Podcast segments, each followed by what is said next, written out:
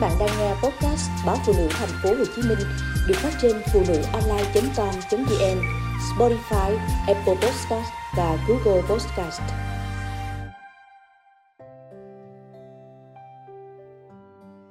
Cưa đổ bố vợ. Việc tôi lấy vợ được mấy người bạn thân ví von như xông vào một trận đánh lớn nhất của đời tướng võ.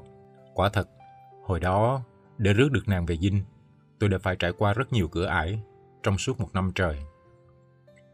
Bố nàng từng làm hiệu trưởng của trường cấp hai gần nhà. Ông nổi tiếng nghiêm túc, cẩn thận và nóng tính. Tôi nghe nàng kể, hồi chị gái xinh đẹp của nàng chưa lấy chồng, nhiều anh chàng đến cổng nhà dòm ngó, tán tỉnh. Bố nàng khó chịu vì sự ầm ĩ và lộn xộn của các cây si, nên đuổi các chàng chạy toán loạn. Chỉ câu chuyện đó cũng đủ để tôi hiểu được phần nào tính tình bố vợ tương lai. Suốt mấy tháng trời, tôi học hỏi cách lấy lòng người lớn. Tôi không dám đưa nàng đi chơi quá khuya. Ăn nói với người lớn thì lễ phép hết mực. Thỉnh thoảng lại mang đến ít gói trà hay thang thuốc bổ để biếu bố nàng. Ngoài ra, tôi luôn hòa nhã, lịch sự với anh chị em, hàng xóm láng giềng của nhà nàng. Vậy mà, bố nàng vẫn rất thờ ơ. Thế rồi đêm hôm ấy, gần mười hai giờ, nàng đột ngột gọi điện cho tôi, vừa khóc nức nở, vừa thông báo bố nàng bị tai biến.